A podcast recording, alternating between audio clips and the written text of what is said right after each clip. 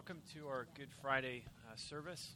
Thanks for coming out. I know it's uh, wet and uh, cold, and it's late on a Friday night. So um, today's a pretty powerful day because this is the day that uh, we celebrate. Wow.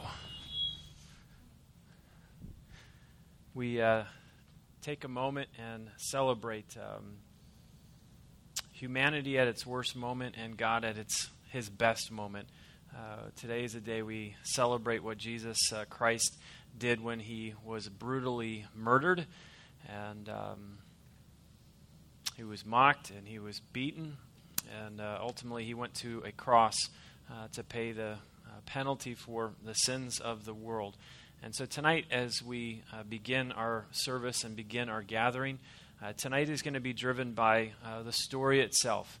Uh, so tonight uh, we're going to spend some time in prayer, some time in worship. Uh, but tonight I really want you to hear uh, in a powerful way um, the story as uh, it is told by uh, the gospel according to, to Mark. And so tonight you'll hear that story. we're going to be taking a look at Mark chapter 14 and, and 15.